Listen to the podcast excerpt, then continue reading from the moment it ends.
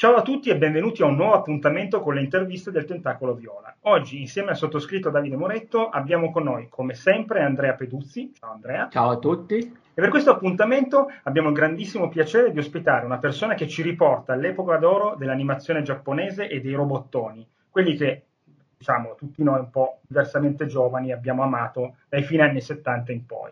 È uno scrittore, si occupa di comunicazione, di videogiochi ed è uno dei massimi esperti di Goldrake che possiate mai incontrare. Abbiamo il piacere di avere con noi Massimo Nicola. Ciao Massimo. Ciao, grazie per l'invito. Ciao, ciao. Allora Massimo, eh, innanzitutto benvenuto al Tentacolo Viola. E, mh, se mh, hai voglia un attimo, se ti racconti un attimo chi sei, cosa fai di bello, quali sono appunto questa tua specializzazione particolare, insomma, racconta se hai voglia, eh, raccontati. Beh, eh, diciamo, eh, io vengo da studi classici e mi sono ritrovato quasi per caso a lavorare nel campo della comunicazione, con particolare focus su tutto quello che è il mondo dell'entertainment, quindi videogiochi da un lato, eh, DVD dall'altro. E tra l'altro, proprio durante il mio lavoro nel 2007 ho avuto modo di lavorare direttamente con la D-Visual Giappone proprio per lanciare quelli che allora erano stati i primi DVD eh, di Goldrake immessi sul mercato italiano e si è quindi, come dire, riaccesa un po' una scintilla e una passione che eh, ho coltivato fin dall'infanzia. Beh, eh, mi ricordi quanti anni... Allora, dato che diciamo la verità, Goldrake se non hai una certa età non, non, entra nel cuore, nel senso adesso lo puoi rivedere, però quando l'abbiamo visto da piccoli eh, sicuramente ci è rimasto più impresso. Anche tu sei degli anni 70, mi dicevi prima. Io sono del, 70, del 72, ho quasi 47 anni. Perfetto. Il 4 aprile del 78, quando Goldrake è stato trasmesso per la prima volta su quella che allora veniva chiamata Rete 2 o secondo programma della RAI, ero lì eh, davanti al televisore ed è stato un po' come dire amore a prima vista. C'ero anch'io, c'ero anch'io che sono del 73, assolutamente. Peraltro, del 77 sono arrivato leggermente dopo. Peraltro, una cosa che se posso raccontare questo piccolo aneddoto e, e, che Goldrake nella mia famiglia proprio, perché eh, io sono uno di quei, mh, quando ero bimbo, uno di quelli fortunati che aveva la mamma che gli piacciono i cartoni animati anche a lei, no? E allora ci guardavamo Goldrake insieme, e, e tutti gli altri proprio Goldrake, quindi insomma capisco bene il, l'amore per, per, l'oggetto, il robottone, eccetera.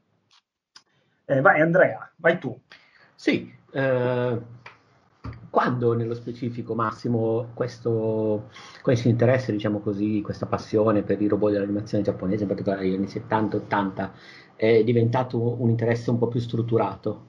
Cioè quando in effetti eh, tu gestisci un blog eh, che si chiama C'era una volta Goldrake, blogspot.it, hai scritto due saggi, c'era una volta Goldrake, la vera storia del robot giapponese che ha rivoluzionato la TV italiana, e c'era una volta, prima di Mazinga e Goldrake, storia del robot giapponese dagli origini degli anni 70 eh, quando, diciamo così, è, hai pensato davvero di dedicare uno studio nello specifico a questo tipo di argomenti? Diciamo che è stato un po' il punto d'arrivo di un processo. Come ti ho detto, eh, nel 2007 ho avuto modo di lavorare direttamente col produttore giapponese dei eh, DVD di Goldrake e eh, qualche anno dopo Uh, nello scaffale aperto della biblioteca di Varese, eh, a me piace molto leggere, io vado anche molto, come dire, così a intuito, a sensazione nel prendere i libri dallo scaffale aperto, ho trovato un libro di Marco Pellitteri che si intitola Mazinga Nostalgia.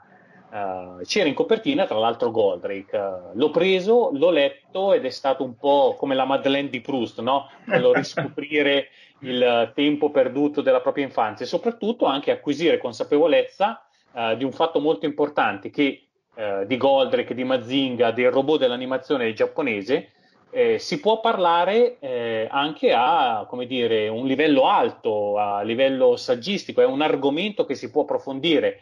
C'è sempre stata un po' eh, dire, questa credenza sbagliata che eh, l'animazione giapponese sia uh, cosa da bambini.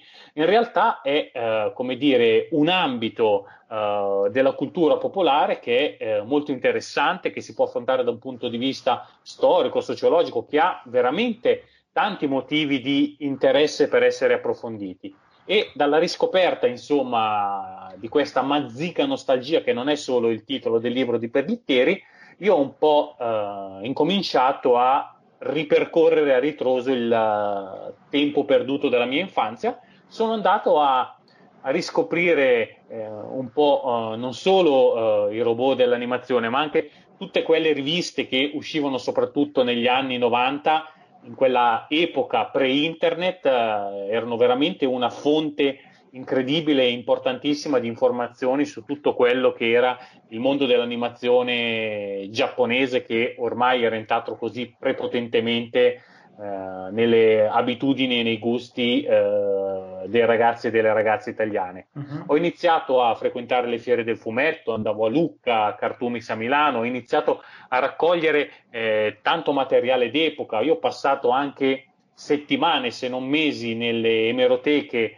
della Sormani, la biblioteca di Milano, a praticamente analizzare, far passare eh, centinaia e centinaia di metri di microfilm dei quotidiani, dei settimanali d'epoca, andando a stamparmi tutti gli articoli che erano usciti a quel tempo su Goldrake. A un certo punto mi sono reso conto che tutto questo materiale era diventato talmente tanto che era quasi come dire un peccato eh, tenerlo lì eh, in uno scaffale della biblioteca. E allora mi è venuta un po' l'idea di utilizzarlo per, uh, per scrivere un libro. Uh-huh. Ho iniziato a scrivere un libro che era diventato, direi, eccessivamente lungo, era una cosa uh, un po' mostruosa. Quando ho iniziato a approcciare la, le prime case editrici, eh, mi hanno, come dire, consigliato di spezzettarlo. Io il mio libro in origine partiva dalle origini dei robot giapponesi fino a Goldrake, comprendendo anche poi quelle che erano le serie di fantascienza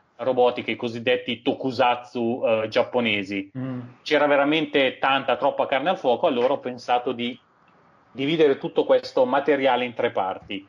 Il primo libro che è uscito è il C'era una volta prima di Mazinga e Goldrake, mm. che direi eh, rappresenta un passo interessante del mio percorso perché sono andato ad approfondire un po' tutti quei robot sconosciuti, semi sconosciuti, di cui magari eh, non si parla molto perché non vanno così di moda come Goldrick, Mazinga e Giga, ma che però rappresentano all'interno insomma, eh, della storia dell'animazione robotica giapponese veramente un momento importantissimo. Quindi c'è stato questo primo libro che è uscito nel 2016. Poi, eh, ovviamente, il, la maggior parte del materiale si è concentrata eh, su Goldrake ed è diventato un libro di 664 eh. pagine di cui vi do un'anticipazione. L'anno prossimo spero potrà uscire una nuova edizione eh, aggiornata che dovrebbe superare le 900 pagine, ci saranno veramente tante tantissime sorprese, tante tantissime interviste. E magari se vuoi dopo parliamo un po' sì. delle interviste, di come sono andato a riscoprire un po' i protagonisti dell'epoca Goldrake, come sono riuscito a contattarli e cosa mi hanno raccontato. Assolutamente sì. Ma scusa la mia ignoranza, perché io appunto nasco praticamente con Goldrake come guardare la TV, eh, i cartoni animati giapponesi, no? Eh, prima di Goldrake cosa c'era? Cioè, mh, mm, un paio di nomi di, di robottoni o di personaggi.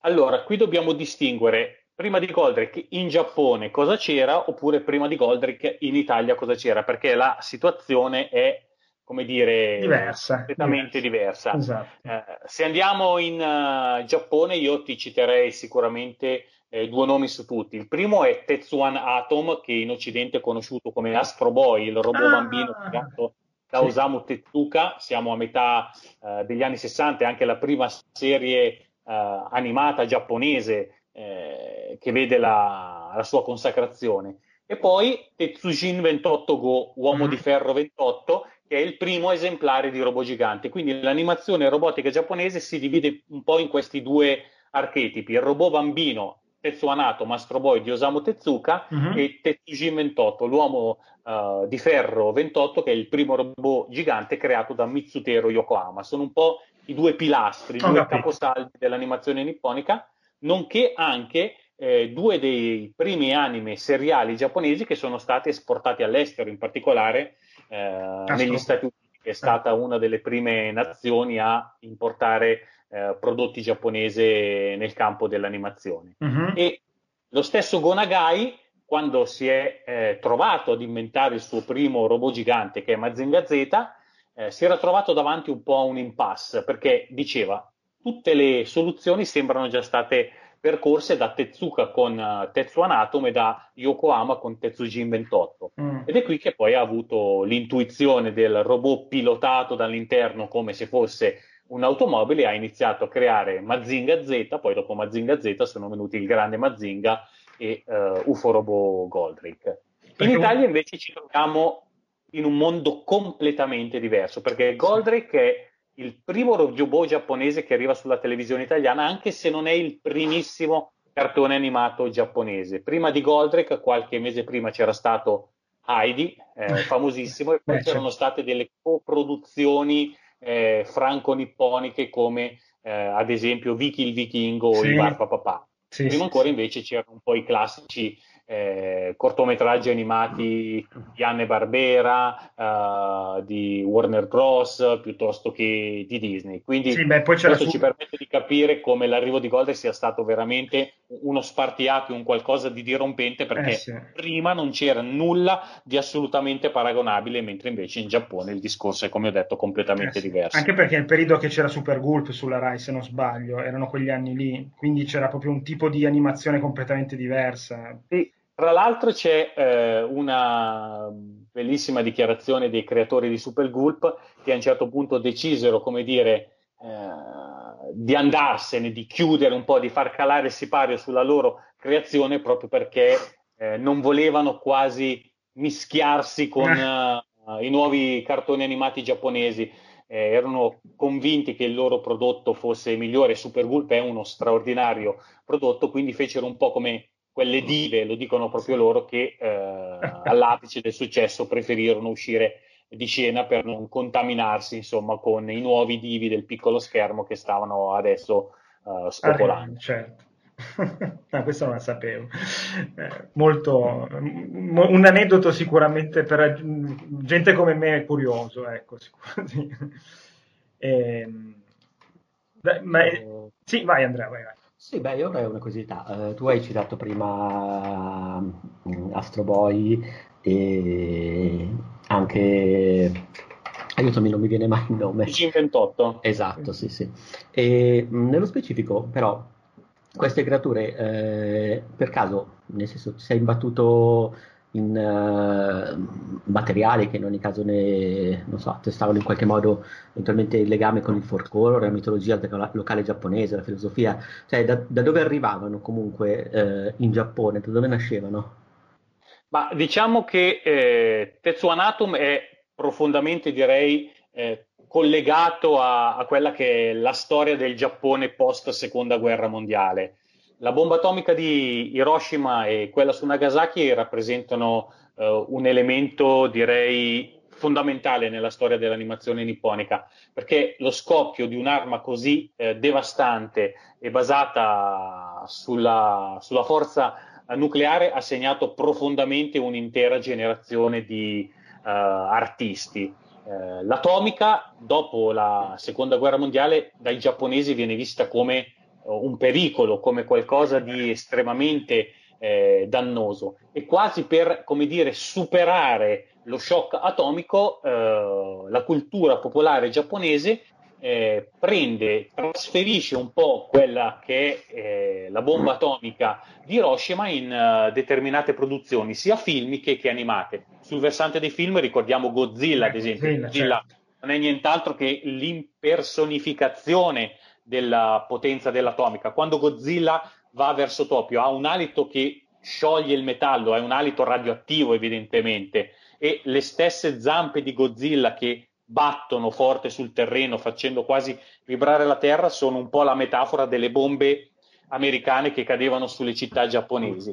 Ecco, in questo momento eh, l'atomica è vista ancora come qualcosa di negativo. C'è poi un passaggio successivo che è quello che avviene con eh, Tetsuan Atom Astro Boy. Qui l'atomica da elemento negativo inizia a sublimarsi e trasformarsi in elemento positivo perché eh, Tetsuan Atom è un piccolo robot dal cuore atomico, ma è mm-hmm. un amico dell'uomo, è qual- cosa che, eh, come dire, eh, rappresenta la positività uh, dell'atomica e quindi abbiamo già una sorta di evoluzione del rapporto che eh, la cultura popolare già, giapponese ha con uh, la forza nucleare, che da elemento negativo diventa adesso un elemento positivo. E tra l'altro aggiungiamo, non è un caso se Astro Boy è un eh, bambino robot, perché solo le nuove generazioni, quindi non quelle che non sono che non sono più contaminate, direi quasi, eh, dall'atomica sì. per una questione di carattere generazionale, possono dare un nuovo futuro al Giappone e all'umanità intera.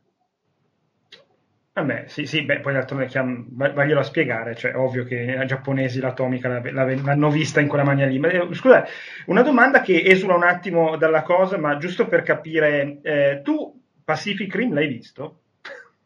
Sì, Cosa sì, ne pensi? Allora, a me è piaciuto il primo. Okay. Sì, io il secondo non l'ho visto.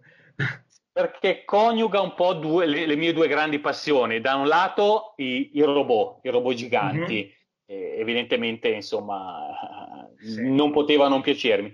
E dall'altro una, un'altra mia grande passione che sono i Kaiju, Esatto. Sono poi i mostri alla Godzilla, esatto. Gamera, sono tutti questi eh, eh, personaggi della cinematografia giapponese dai, da metà degli anni 50 uh, eh, in sì, poi, sì, che sì, eh, rappresentano un po' il contraltare di quella che è eh, la serialità animata. Quindi ce n'è come dire, proprio per tutti i gusti, quindi le due anime della cultura giapponese, i film dal vivo e eh, le serie animate sì, sono un sì, po' sì, messe insieme, okay. mixate. È un po' il classico film americano molto Beh, ricco di effetti speciali che perde, secondo me, un po' della poesia degli originali eh, film di mostri eh, giapponesi per intenderci, però non posso dire che mi sia dispiaciuto. No, ero curioso perché appunto visto il tuo background e, e vista appunto il target del film, eh, volevo capire un attimo come l'avevi vista, se una porcata assoluta invece o una roba, invece mi sembra di capire che hai apprezzato, eh, nonostante ovviamente la, l'americanata che c'è, c'è, sotto, però quella è inevitabile, perché insomma la fanno loro. Sì. Poi pure Andrea.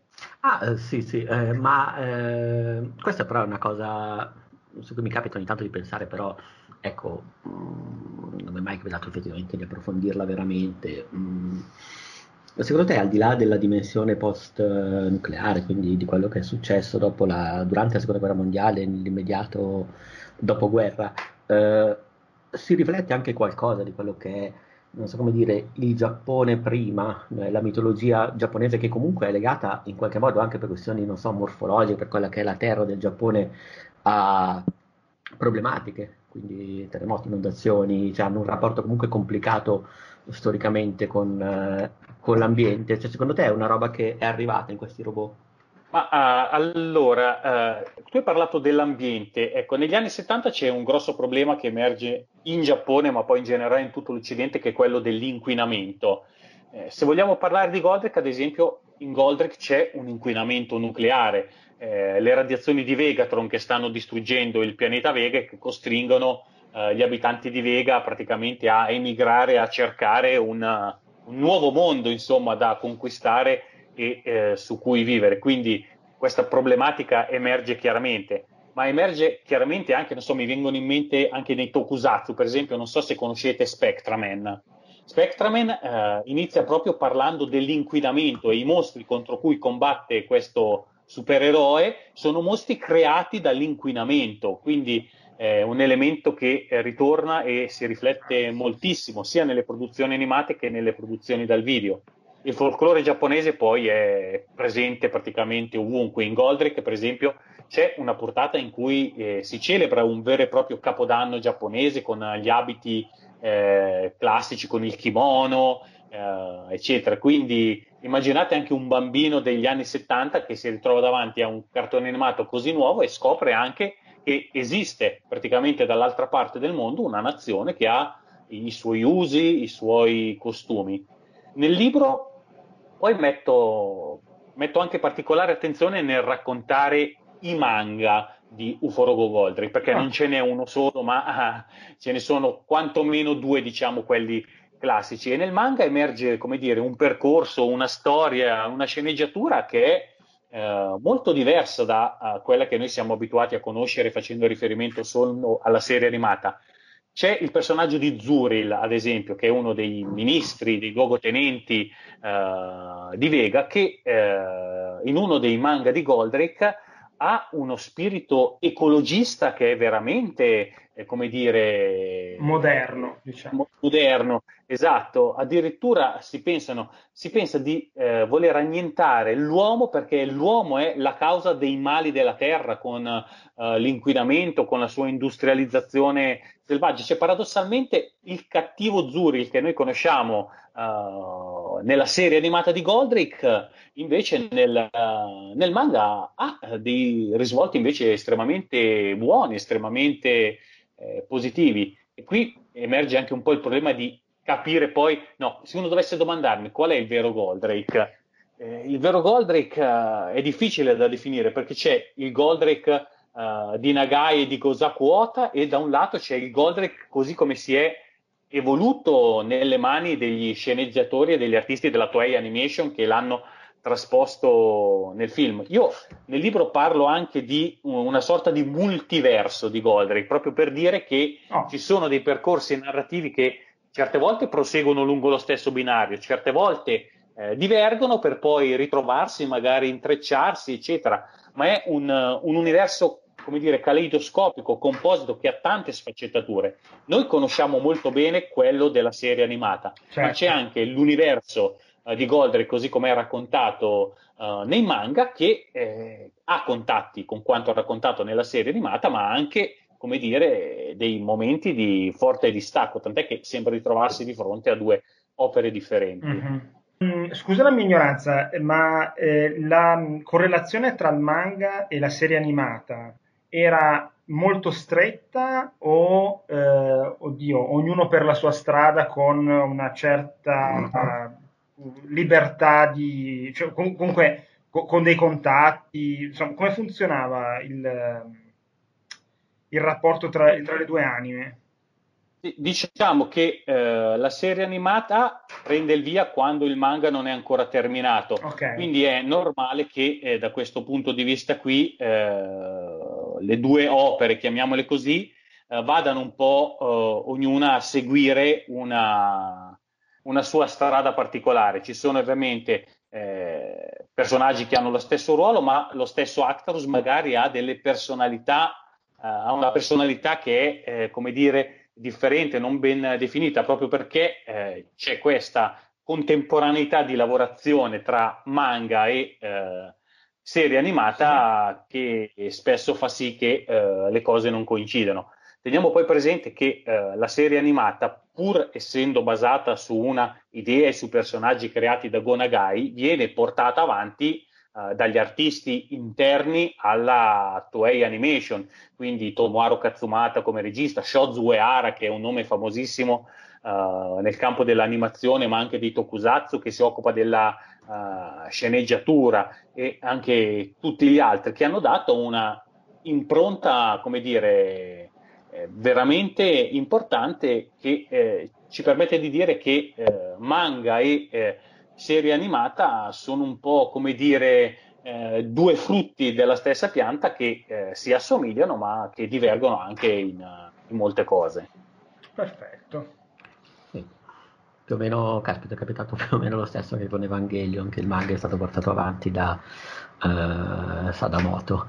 Ad ogni modo, uh, invece venendo un po' più, uh, diciamo così, nel, nel dettaglio, nell'oggetto del, dei tuoi libri, Goldrake, chi andrebbe di riassumerci qual è stata la storia dell'anime in patria, come è nato e poi come è arrivato anche in Europa e mh, mm, in qualche modo in Europa poi ha subito anche un fraintendimento in Italia nello specifico per questioni distributive che ad esempio hanno dato diverse identità al personaggio di Koji Kabuto, cose del genere. Come è andata diciamo, la vicenda sia in patria che qui? Allora, diciamo che eh, Goldrake rappresenta il terzo capitolo di una saga, che è la Mazin Saga, quindi è un'opera che viene cronologicamente dopo Mazinga Z, il grande Mazinga. E eh, quindi un'opera che per essere compresa appieno nella sua evoluzione richiede anche la visione delle due serie precedenti. Questo non è avvenuto in Italia perché eh, praticamente Mazinga Z e il Grande Mazinga e Goldrake sono stati praticamente trasmessi in maniera uh, diametralmente e cronologicamente esatto. opposta a quanto previsto in Giappone. Questo ha causato ovviamente dei fraintendimenti. Eh sì. Nell'originale concezione eh, di Nagai c'era, un, c'era, c'è un personaggio che è Koji Kabuto che avrebbe dovuto rappresentare un po' il trade union nelle tre serie. Koji Kabuto pilota di Mazinga Z che ritorna anche alla fine del grande Mazinga e che in UFO Robo Goldrake viene, come dire, relegato al ruolo secondario di pilota del TFO, il disco volante giallo, e poi del Goldrake 2. Questa uh, originaria uh, connessione tra le tre serie purtroppo in Italia è andata persa, tant'è che eh, prima dei film cinematografici dedicati a Goldrake, Mazinga e il grande Mazinga, eh, non si pensava che eh, Koji Kabuto fosse un personaggio ricorrente, ma si pensava ad esempio che Rio, così veniva chiamato sì. uh, Koji in Mazinga Z, e Alcor, che viene invece chiamato così in, uh, Goldrick fossero due persone diverse, mentre invece sono la stessa persona. D'altronde questo eh, gli importatori di adattatori italiani eh, dell'epoca non eh, potevano saperlo e quindi ciò ha ingenerato una certa confusione. Beh, conto scusa che io ho capito anni e anni dopo che le tre serie erano, uni- erano la stessa, cioè facevano parte di una famiglia, eh. per me erano tre cose diverse, infatti non riuscivo a capire perché, cioè quando è uscito Mazinga Z in Italia, che graficamente era di gran lunga inferiore al grande Mazinga, io da, da bambino dicevo: com'è che è uscito uno nuovo ed è più brutto di quello vecchio?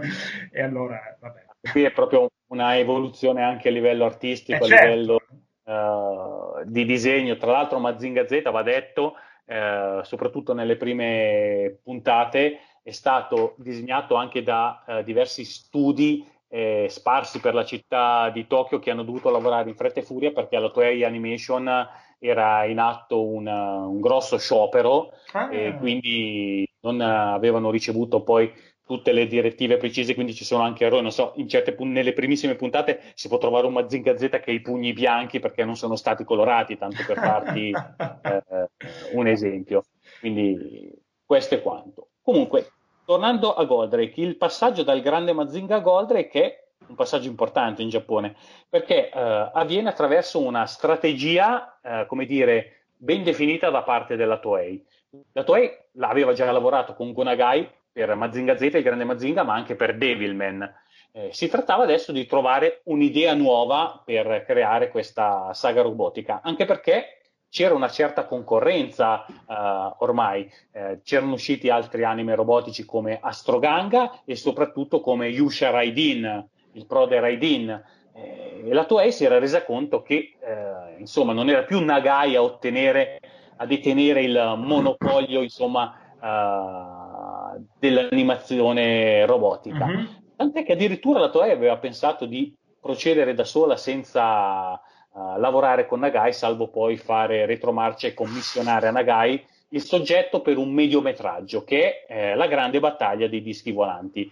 Era un mediometraggio che doveva essere programmato in uno dei festival che la Toei faceva uh, con cadenza annuale in Giappone, insieme a un altro uh, mediometraggio con protagonista uh, Jetta Robot e il grande Mazinga. Se non che questo mediometraggio, La grande battaglia dei dischi volanti, alla gente piace. Insomma, il personaggio magari non è disegnato benissimo, uh, però è un UFO robot, ossia un robot che entra all'interno uh, di un'astronave. C'era una bella storia tra i vari protagonisti, il principe chiamato già Duke Fide e la principessa Telon, che invece uh, è la figlia del suo più acerrimo amico. Insomma, c'erano già in, in nuce, in sintesi, quelli che erano gli elementi che poi appositamente sviluppati hanno dato origine a uh, UFO Robo Goldrake.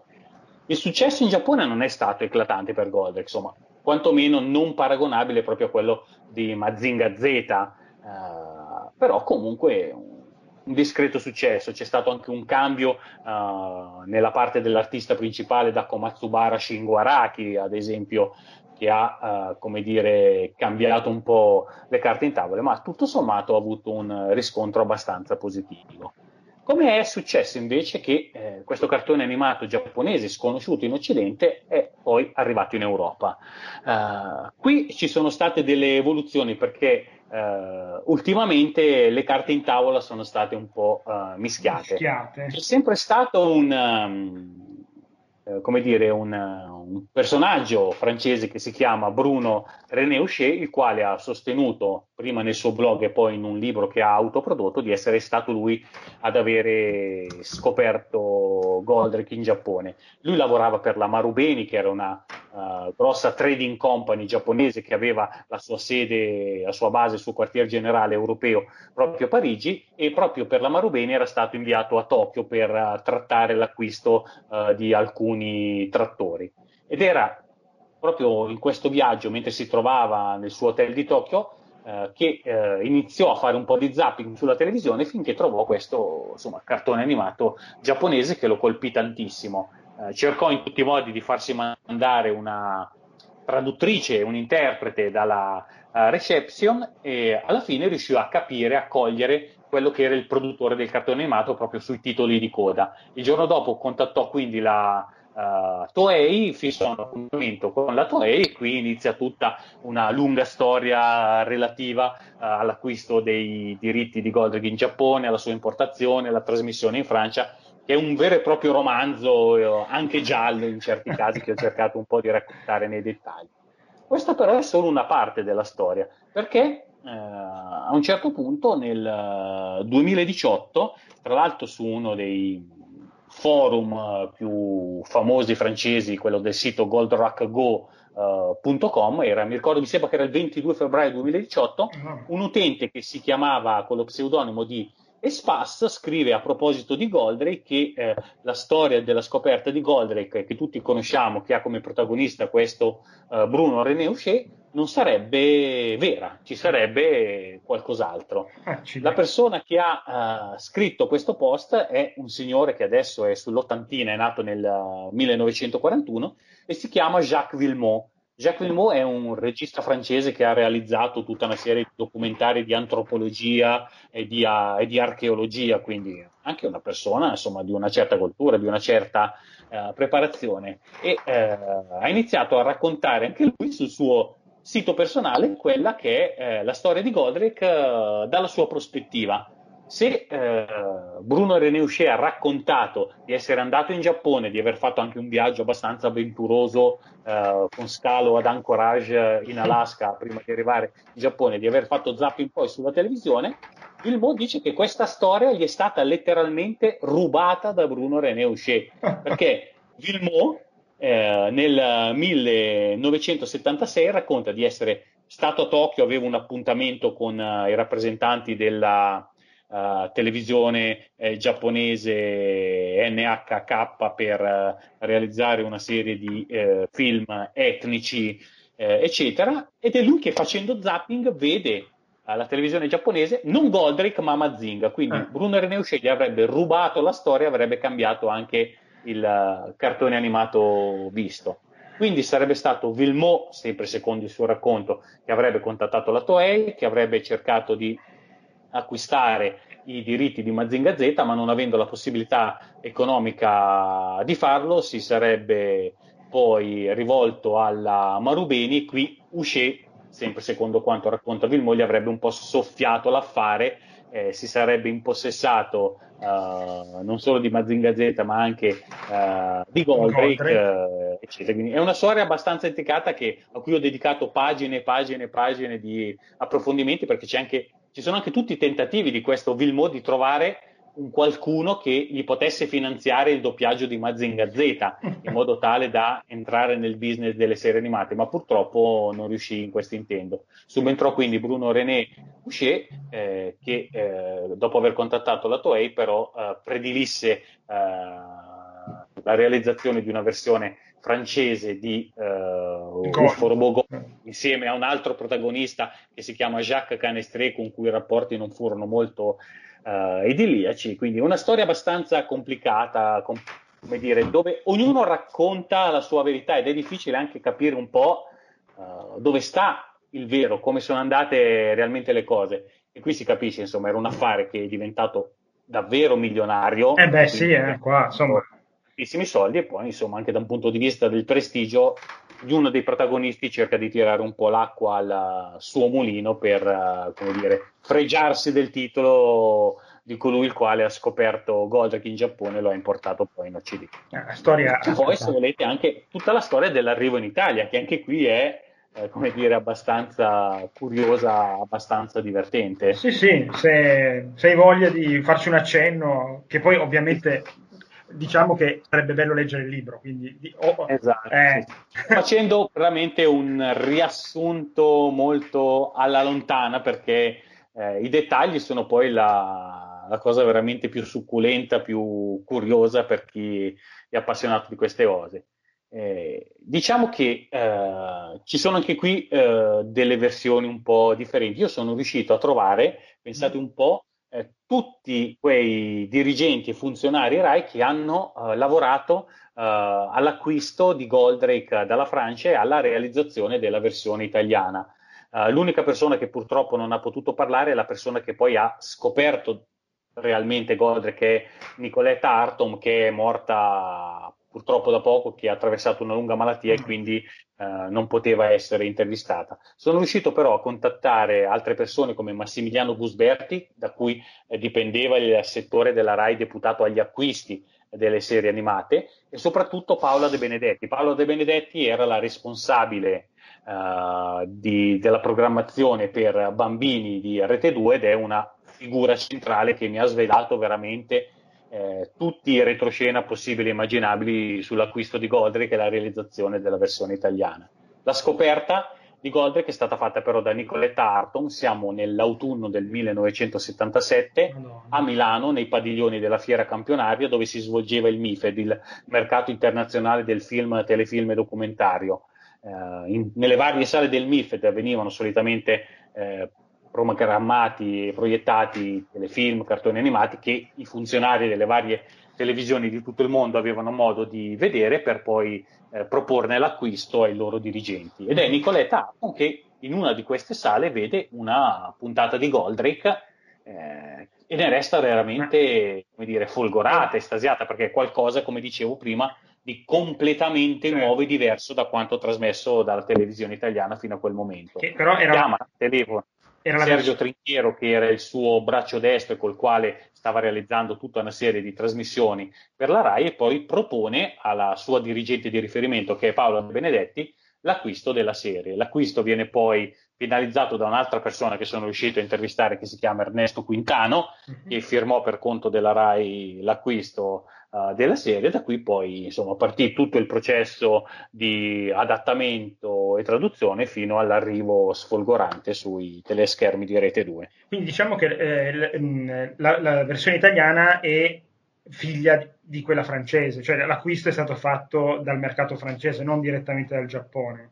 Giusto. Esatto, esatto. Eh, eh, non a caso molti dei nomi che sono utilizzati eh, nella versione italiana della serie animata sono collegati a nomi francesi. Ad esempio, lo stesso Actarus è un nome che è stato inventato dalla Francia dove ha un riferimento astronomico alla stella Arcturus. Mm. Anche qui c'è tutta la storia di come i francesi hanno creato questi nomi che poi in buona parte sono stati mutuati anche eh, nella versione italiana. Mm. Non a caso, infatti, ai, ai traduttori e agli adattatori italiani fu fornito un manuale, quello che è il famoso Atlas, la guida di Atlas uh, UFO Robot, con all'interno la storia del cartone animato, i nomi dei personaggi, le loro caratteristiche e così via. E per tanti e tanti anni si è un po' dibattuto eh, sul, eh, su questo Atlas, perché il titolo della versione italiana di UFO Robot Goldrake è appunto Atlas UFO, UFO Robot. Robot. Esatto. Sì, sì. I giornali d'epoca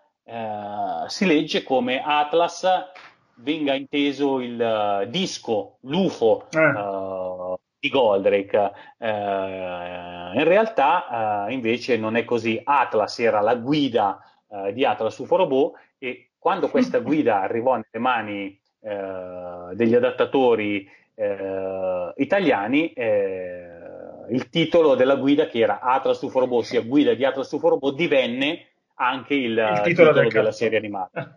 Per molti anni si è creduto che questo fosse un errore, che eh, i funzionari RAI e gli adattatori della serie italiana non conoscessero il francese e quindi eh, avessero pensato che Atlas UFO era davvero il titolo della serie. Sì. In realtà Paolo De Benedetti mi ha svelato per la prima volta dopo 40 anni che questo non fu un errore ma una scelta deliberata proposta da Annibale Roccasecca, eh. che era il direttore del doppiaggio della prima serie di Goldrake. In una riunione fatta lì alla RAI, Roccasecca disse che questa parola Atlas era molto bella, suonava bene, era esotica e ben si affiancava alle parole UFO Robot. Quindi propose di chiamare la serie italiana Atlas UFO Robot. Eh, scelta che fu poi approvata sia da Nicoletta Arton che soprattutto da Paola De Benedetti che aveva l'ultima parola uh, su questo genere di cose. Io ho chiesto a Paola De Benedetti ma questo Atlas uh, sarà ancora uh, reperibile, si può andare a è finito.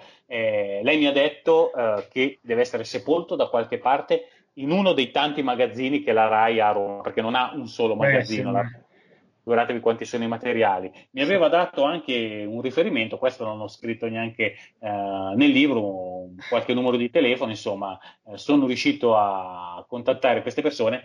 Mi hanno detto che probabilmente, essendo materiale vecchio di 40 anni, eh. oltre a essere veramente difficile capire dove, in quale dei magazzini è finito, Potrebbe, potrebbe, essere anche probabilmente essere finito al macero perché eh ormai insomma, fa parte di quei documenti che periodicamente vengono come dire, eliminati, buttati via per spazio poi insomma, negli archivi ad altro materiale. Ma in realtà sappiamo benissimo che nello scaffale di fianco all'Arca dell'Alleanza, eh, nel magazzino di, dove mettono l'Arca dell'Alleanza alla fine di Indiana Jones, però non lo vogliamo dire perché no, se una cosa, giusto, dato che è tratta da, dalla versione francese, allora, è capitato in passato che tantissime serie animate, mi viene in mente mh, i, oddio, quella, la Yamato, mamma mia, mi viene in mente il titolo inglese. Corazzata spaziale Yamato. Sì, ma Star Blazer si chiamava. La, ok. Ecco, quello lì, per esempio, dato che a noi è arrivato dagli Stati Uniti, gli Stati Uniti hanno face, eh, falciato puntate e puntate per motivi di censura, perché eh, si inneggiava comunque alla, alla, Yamato, che era stata una nemica degli Stati Uniti nella seconda guerra mondiale, e poi tante altre serie TV sono state censurate per vari motivi. Queste dei robottoni, Goldrake, Mazinga, Mazinga Z, hanno subito censure simili quando sono arrivati in Occidente o più o meno è tutto? Ma direi sostanzialmente la versione italiana è una versione che non è pedissequa rispetto all'originale giapponese, ma tutto sommato non è stata censurata cosa. Magari qualche intervento un po' più invasivo c'è nella, nella versione francese, perché la versione francese, se uno la va a vedere, mm. non è ambientata in Giappone, ma è ambientata in un posto, chiamiamolo così, eh, di fantasia, eccetera. Ci sono anche riferimenti al cristianesimo. Eh, quando c'è la puntata in cui Actos e il professor Procton sono vestiti con il kimono giapponese, eh, si parla non del capodanno giapponese, ma di una festa fatta in costume. Quindi è stata un po' decontestualizzata da tutti i riferimenti ah. giapponesi, mentre invece nella versione italiana questi uh, riferimenti tornano. Perfetto. Se vogliamo parlare di censura, di invasività sulle serie giapponesi, ecco, dovremmo spostarci eh, da Goldrake a Capitan Harlock. Ecco, in Capitan Harlock eh, invece, come dire, le modifiche sono state, come dire, un po' più esatto. importanti, un po' più mm-hmm. un po' più severe, anche poi a livello di sigla, come mi hanno raccontato uh, Vince Tempera e Luigi Albertelli, che ho avuto modo di oh. intervistare proprio pochi mesi fa in occasione dei 40 anni di Capitan Harlock. Capitan Harlock è stato abbastanza censurato, Goldrake invece ma, tutto sommato. Ma per motivi di violenza, di sesso? Di... No, Capitan Harlock c'erano dei riferimenti eh, considerati troppo espliciti al fascismo ah, che okay come dire, essere eliminati. La RAI di allora era una RAI anche adesso è politicizzata, ma allora forse lo era di più, quindi magari certi sì, sì, riferimenti che erano, come dire, un po' invisi a, ad alcuni dirigenti dovevano essere, eh, se non mitigati, addirittura eliminati. Ho capito, ho capito. Bene, bene. Eh, sì, eh, per quanto riguarda invece i, i tuoi libri, i tuoi lavori, eh, che taglio hai dato? Cioè hai dato Ma, un taglio io, uh, hai raccolto? Diciamo, è un taglio sicuramente saggistico perché abbondano di note, di riferimenti, eh, di analisi, eccetera, ma eh, penso, almeno questo mi è stato riconosciuto da molti lettori, anche molto scorrevoli da leggere. Un lettore eh, ha scritto una volta che era una specie di romanzo che eh, si dipanava tra il Giappone, la Francia eh, e l'Italia, quindi questo mi ha fatto molto piacere perché significa che pur essendo dettagliato, particolareggiato, ricco, ci sono 30 pagine di bibliografia, tanto per dirti, ah, eh, è qualcosa che scivola via, è avvincente ed era un po' il fine che mi ero... Uh, come dire, premurato di raggiungere, cercare di fare qualcosa che fosse valido da un punto di vista scientifico senza però eh, renderlo noioso, pesante, ma renderlo anche, come dire, avvincente e godibile alla lettura. Ok, e, senti, invece, eh, diciamo, altre opere di Nagai che hai seguito, altre opere, diciamo, legate a questo fenomeno a cui magari sei particolarmente affezionato? Ma, e eventualmente uh, anche altri, altri autori più, più, recenti, magari mi chiedo se hai seguito anche l'evoluzione del genere mecha o se sì, ti sei diciamo concentrato. Diciamo che, eh, se Nagai rappresenta, chiamiamolo così, il fondatore di quella che i giapponesi definiscono scuola classica dell'animazione eh, robotica, Uh, dall'altro lato c'è Gundam, che è invece l'alfiere, l'esponente principale della cosiddetta scuola realistica, che sono un po' i due uh, archetipi uh, differenti in cui si è sviluppata l'animazione robotica giapponese. Sono anche un po' come dire, le due metà del mio cuore sono da un lato Kodak e da un lato Gundam, i due robot che amo di più, che mi interessano di più, pur nella enorme e incredibile differenza che c'è tra di loro. Non c'è niente, credo, di più lontano uh, di Gundam da UFO Robo Goldrick. In Gundam eh, c'è un, un, realismo estremo, ci sono eh, i proiettili che finiscono, eh, l'energia del robot che non è infinita, la guerra ha un taglio, come dire, estremamente vero, estremamente eh, realistico, mentre in Nagai c'è un po' più di, di, fantasia e di concessione, insomma, anche all'illogicità. Ecco, pensiamo ad esempio quando i robot di Gonagai, soprattutto i Mazinga, sparano questi eh, missili dalla, dalla pancia, dall'ombelico, ecco, sono missili infiniti che continuano a uscire, non c'è una spiegazione logica per questo, cosa completamente diversa in Gundam invece dove insomma, c'è una verosimiglianza uh, di base che la fa da Pradone e credo che uh, quando è arrivato Gundam in Italia sia stato come dire, un secondo shock uh, per il pubblico dei robot giapponesi, abituato a vedere tutta una sorta di evoluzione Goldrake, Gig, il grande Mazinga, eccetera, e ritrovarsi poi in un mondo insomma completamente diverso. Sono due facce eh, della stessa medaglia, due facce dell'animazione robotica e ognuna di queste ha, secondo me, il suo fascino e il suo interesse. Sì, peraltro nelle opere di Gagai ci sono sempre questi personaggi bizzarri, il robot che fa un po' il tonto della situazione, cioè c'è sempre un lato anche molto più comico, molto più... Eh, come dire, da ridere, che, che, peraltro hanno ripreso tanto anche in Pacific Rim, adesso che penso, con dei personaggi abbastanza macchiette, che in Gundam non c'è. Cioè, in Gundam è proprio, come dicevi tu, molto più realistico, c'è la guerra, la guerra è brutta, insomma, la gente muore, è, è, diverso, sì, sì. Eh. E invece magari, nel caso hai seguito, visto che era anche un po' il tema della nostra cover story, su cui da cui siamo partiti poi per indagare attraverso tutta una serie di articoli e anche questa intervista eh, tutto il mondo dei mecha. Eh, hai seguito anche i lavori della Gainax, anche l'arrivo di Evangelion? Ma io Evangelion me lo ricordo, l'ho visto quella sera della sua prima trasmissione su MTV. Mm-hmm. Eh, che da... guarda, dalla sigla alle prime immagini, io ho avuto sensazioni simili a distanza di adesso non mi ricordo, era il 90 qualche cosa, a distanza di... Credo il 99 mi pare. Ha un po' le stesse sensazioni, devo dire, quindi ha avuto un impatto uh, forte su di me. Tra l'altro era il periodo in cui studiavo già all'università, studiavo anche eh, filosofia ebraica, le Sefirot che ritornano in Evangelion, quindi sì. è stato come dire, uno shock, è stato come dire, una, la seconda rivoluzione robotica, la definirei, la terza, anzi se consideriamo quella di Gundam come la seconda, la terza rivoluzione robotica nel campo dell'animazione giapponese.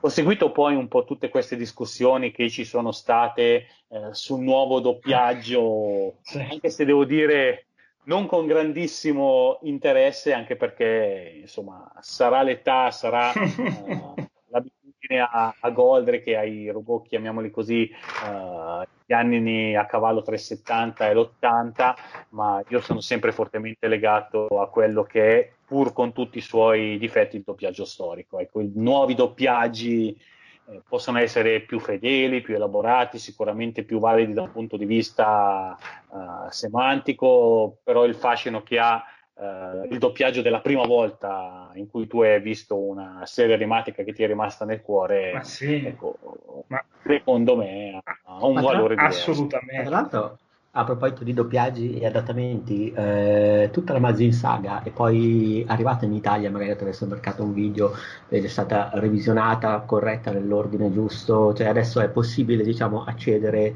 a questo tipo di materiale? Sì, sì, adesso Yamato ha editato finalmente prima per le piccole, poi adesso sta anche editando i cofanetti, sono già usciti quelli eh, di Forbo Goldre, che credo che sia di questi giorni l'uscita del grande Mazinga in cofanetto, cui poi seguiranno gli altri. Quindi finalmente dopo 40 anni anche il pubblico italiano può godere di una uh, versione definitiva in DVD e Blu-ray, insomma, dei personaggi dell'animazione robotica classica giapponese. E in quel caso diciamo i nomi, gli adattamenti sono quelli originali presenti, per dare una... Non mi ricordo, ma è presente il doppiaggio storico, sono presenti i sottotitoli, il nuovo doppiaggio, insomma, è una, una versione direi rispettosa della storia, ma attenta anche al presente. Comunque sono perfettamente d'accordo con te quando dici che il doppiaggio di un'opera, se comunque ben fatto, quando tu la vedi per la prima volta in un determinato periodo storico della tua vita, in una determinata età, eccetera, poi anche se quello dopo eh, rifatto sarà migliore, eccetera, difficilmente lo procederai, ma è impossibile. Io, per esempio, Ritorno al futuro mi, mi cambiassero il doppiaggio, ma potesse, potrebbero farlo molto più preciso, molto più. No, invece di gigawatt potrebbero dire gigawatt eh, e evitare un paio di errori con Calvin Klein che avevano messo noi abbiamo Levi Strauss posto dei Levis, esatto, sì. ma non sarebbe la stessa cosa come per esempio una volta eh, volevo vedere con mio figlio Indiana Jones e, mm, il, il, il Predatore della Caperduta e accendo su Amazon Prime Video e c'è il doppiaggio nuovo con Pino Insegno. No, scusate, c'è qualcosa che non va. Ho preso il mio DVD e abbiamo visto quello e oh, raga, eh, è proprio un contesto di vita, come quando ascolti una canzone che hai 16 anni e la stessa canzone a 45 non ti fa lo stesso effetto. Oh. E quando ultimamente mi sono rivisto tutta la serie di Gundam, io ho dovuto guardarla col doppiaggio eh, storico. Eh, io non riesco a sentire nuove voci. Sem- per me Peter Ray, Peter Ray non è Amuro Ray, anche se eh, certo. il nome originale giapponese è quello. Insomma, purtroppo è, è, le cose che insomma risalgono alla tua infanzia si, ti timbrano certo, quasi certo. nella memoria e, e, ti lasciano quelle sensazioni che poi insomma un, un nuovo doppiaggio come dire, tenta di cancellare questo Ovviamente. un po' fastidioso. Ovviamente. Ti è capitato per caso di guardare anche il, il nuovo Man? Quello che è stato no, distribuito da... Nonostante io ami molto Gonagai, non, non è tra le mie serie preferite, quindi ho visto ai tempi la, la, serie originale, eccetera, ma non mi ha, come dire, catturato particolarmente. Ah, ok, caspita.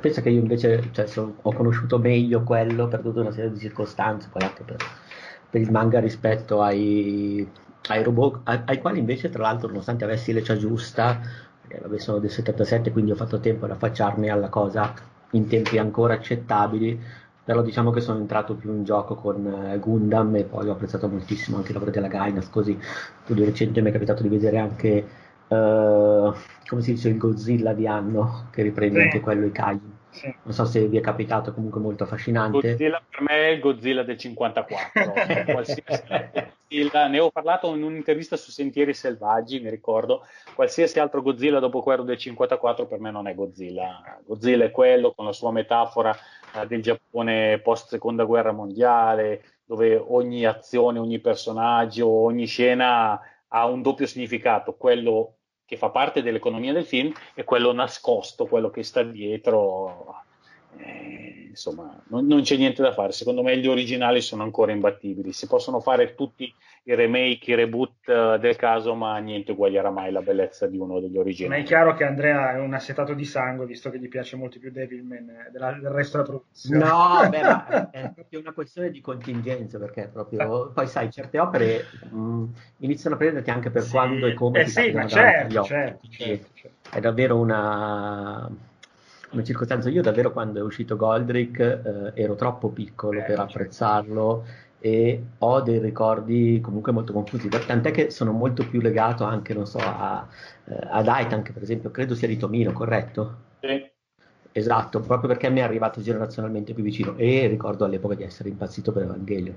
Di recente tra l'altro mi sto leggendo dei manga eh, mi sono letto ad esempio sempre prima si parlava di eh, Astro Boy mi è capitato di rileggere un'opera che si chiama Pluto che è di oddio fatemelo cercare perché non mi viene il nome. Uh, che comunque rivisita anche tutta la roba di, di tutta la, la, storia di Astro Boy e, e, lo fa anche in maniera ben interessante però in qualche modo non è la stessa cosa sì, anche in quel caso lì ma... di Naoki Urasawa non so se vi è capitato no. di se ti siete capitati sopra è proprio una sorta di uh, spin-off omaggio a quello che era Astro Boy a quell'universo narrativo lì quello di Urasawa è quello di 20 Century Boys per lui è proprio in fissa con eh, il Giappone degli anni 60-70 e il volerlo reinterpretare in qualche modo. Ma quella è un'operazione, lo consiglio così nel caso. Scusate è piuttosto... una domanda, ma eh, il robottone è quello che il, il, torso del robottone era in realtà la testa dell'astronave tipo dinosauro? Non mi ricordo mai quale... Gord... no, Gordian, aspetta, eh Uh, comunque ho un aneddoto su questo cartone che poi troverò prima o poi. Eh, io stavo guardando il cartone, è venuto il terremoto, io vivo ancora a Torino, è venuto il terremoto e mia mamma mi prende e mi fa dovevo andare, devo uscire, devo uscire, no, voglio vedere la fine della puntata. Mi ha tirato fuori. Ahimè, non ho visto la fine della puntata.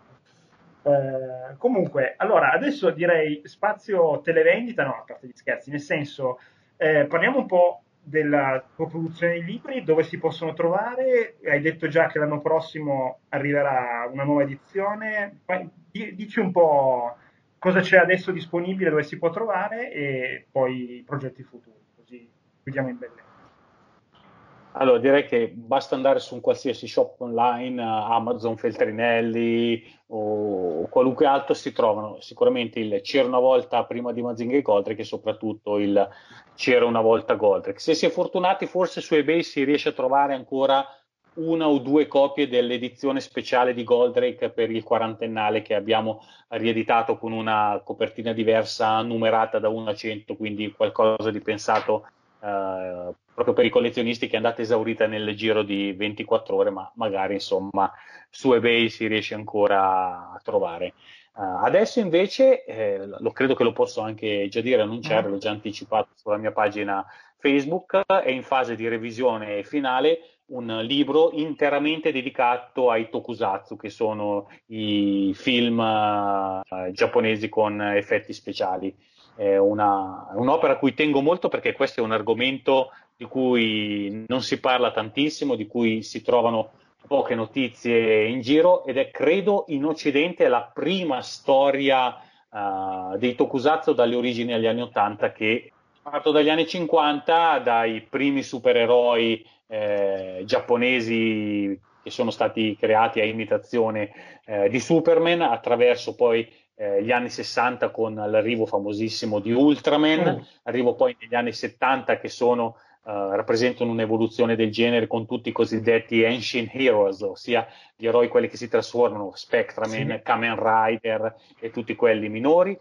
Parliamo dei Super Sentai, ossia dei gruppi di combattimento, quelli che sono gli antenati dei cosiddetti Power Ranger, poi di tutta un'altra serie di, eh, di, di, serie animate, alcune molto conosciute, alcune magari un po' più di nicchia. Tra le conosciute penso Megaloman piuttosto che il Coseidon o Guerre fra galassie che magari qualcuno ha avuto modo sì, di sì, vedere. E poi ho, ho, fatto anche un veramente un lungo capitolo dedicato a tutti gli show, eh, le, tutti i telefilm basati sulle marionette. La più famosa è X Bomber, che è arrivato negli anni 80 anche in Italia, ma c'è dietro X Bomber tutto un uh, percorso evolutivo che è veramente interessante. È un libro che credo arriverà a 310-320 pagine, mm. quindi abbastanza ricco ed è eh, la prima opera in Occidente che analizza il fenomeno Tokusatsu nella sua evoluzione storica dalle origini agli anni 80, quindi è un, qualcosa a cui tengo particolarmente perché è stato un lavoro molto difficile. Paradossalmente è stato più facile il lavoro su Goldrake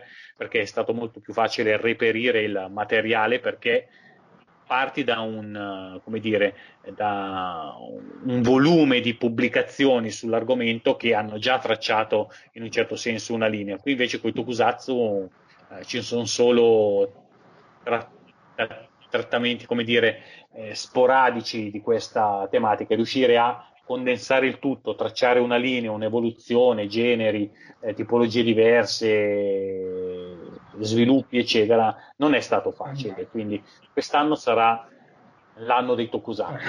L'anno prossimo c'è, eh, spero, anche questo è un, un, lavoro che mi sta impegnando parecchio, di dare alle stampe la nuova edizione aggiornata e ampliata di C'era una volta Goldrake. Quando dico aggiornata e ampliata dico che da 664 pagine passiamo oltre 900 probabilmente. Quindi è come se ci fosse un, un libro in più. Eh sì, sì. Eh, lo anticipo in questa nuova edizione, oltre a tanto, tantissimo nuovo materiale su Goldrake in Giappone, in Francia e in Italia, c'è un capitolo interamente dedicato al mondo del giocattolo d'epoca, mm-hmm. a Goldrake, con delle interviste che, insomma, vabbè, le ho scritte io, non posso essere, come dire, neutrale su questa cosa, ma che ritengo uh, veramente straordinaria, perché come ho, ho intervistato i dirigenti RAI per scoprire dietro le quinte della trasmissione di Goldrake, così sono riuscito a trovare eh, i dirigenti, gli industriali, eh, addirittura chi ha scolpito i soldatini di Goldrake per l'Atlantico e mi sono fatto raccontare tutto il dietro le quinte del mondo del giocattolo e è veramente un tuffo negli anni Ottanta che, eh che, è stupendo, insomma, per chi ha vissuto quegli anni, per chi ho giocato con quei giocattoli, credo che sia qualcosa di veramente imperdibile.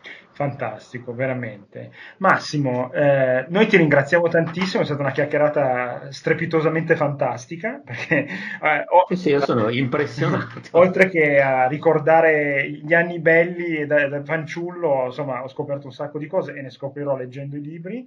E niente, noi ti ringraziamo tantissimo della disponibilità, e grazie di averci svelato qualche dietro le quinte eh, così a voce.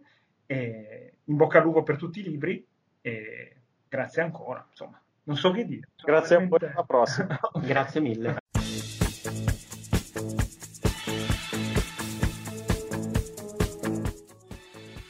Come sempre potete trovare le interviste al Tentacolo Viola su outcast.it dove sono disponibili tutte e anche in streaming con i link ai vari consigli o libri o insomma tutte le cose prodotte dai nostri ospiti. Ci trovate su iTunes cercando il podcast del Tentacolo Viola, su Twitter all'indirizzo twitter.com slash il tentacolo, su Facebook cercando semplicemente il Tentacolo Viola tutto attaccato. La mail come sempre è il tentacoloviola.gmail.com.